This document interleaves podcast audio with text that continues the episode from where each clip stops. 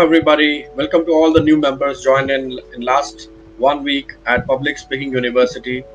My name is Author Sherry. I work as a public speaking coach and TEDx speaker coach, and I'm on a mission to create 1 million public speakers in India by 2030.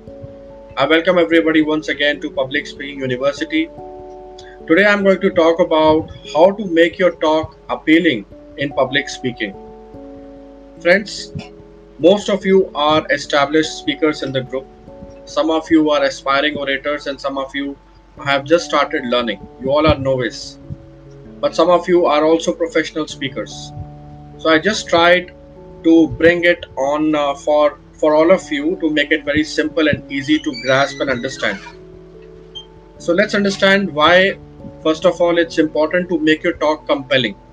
It is because the attention span of the audience is very low. Now these days, everywhere internet is full of content, and if you are not able to catch the attention span of your audience, you will miss it big time. So the first element of keeping your talk compelling is surprise. Surprise your audience. Do something which can surprise your audience. I remember I did a keynote two weeks back with a group of trainers. It was a train the trainer program with a corporate. And I used a prop where I used a lemon and knife in a class. So that was really surprising for all of them that what this guy is doing in front of the camera. You need to find out that surprising element which can actually surprise your audience. The next is house of knowledge. You should be somebody who is ready to share a lot of knowledge, lot of insights in your talk there has to be some key takeaways. There has to be something new in your talk, how you wrap up your message. The next is how you make your talk exciting with full of enthusiasm. You need to be somebody who is highly confident about your talk, what you're talking at the same time. The audience should feel that excitement, and audience will only be able to feel that excitement if you yourself is excited about what you're going to talk with your audience. So that's a simple philosophy. If you are excited, audience will feel that excitement. It's contagious. Then the next is entertainment. How can you entertain your audience? You see, your audience want you to perform. They want you to entertain them.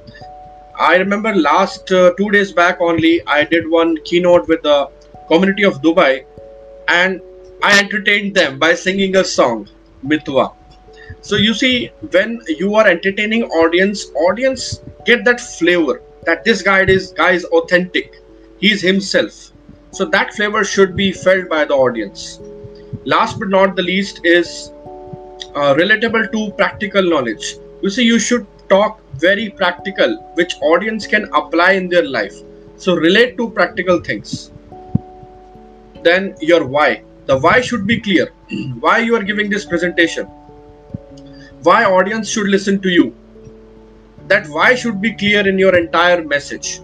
So s stands for surprising h stands for house of knowledge share some insights e stands for excitement enthusiasm another e stands for entertainment then r stands for relate to practical things share some practical tips then y is what is the y in your talk? So s h e r r y and that's sherry for you so follow Sherry, apply Sherry, and become Sherry in your talk so that audience will feel that magnificent obsession as a speaker inside you. And that will really help you to appeal and compel your audience. That's all for this episode. Thanks for joining in. I'll see you in the next episode. Till then goodbye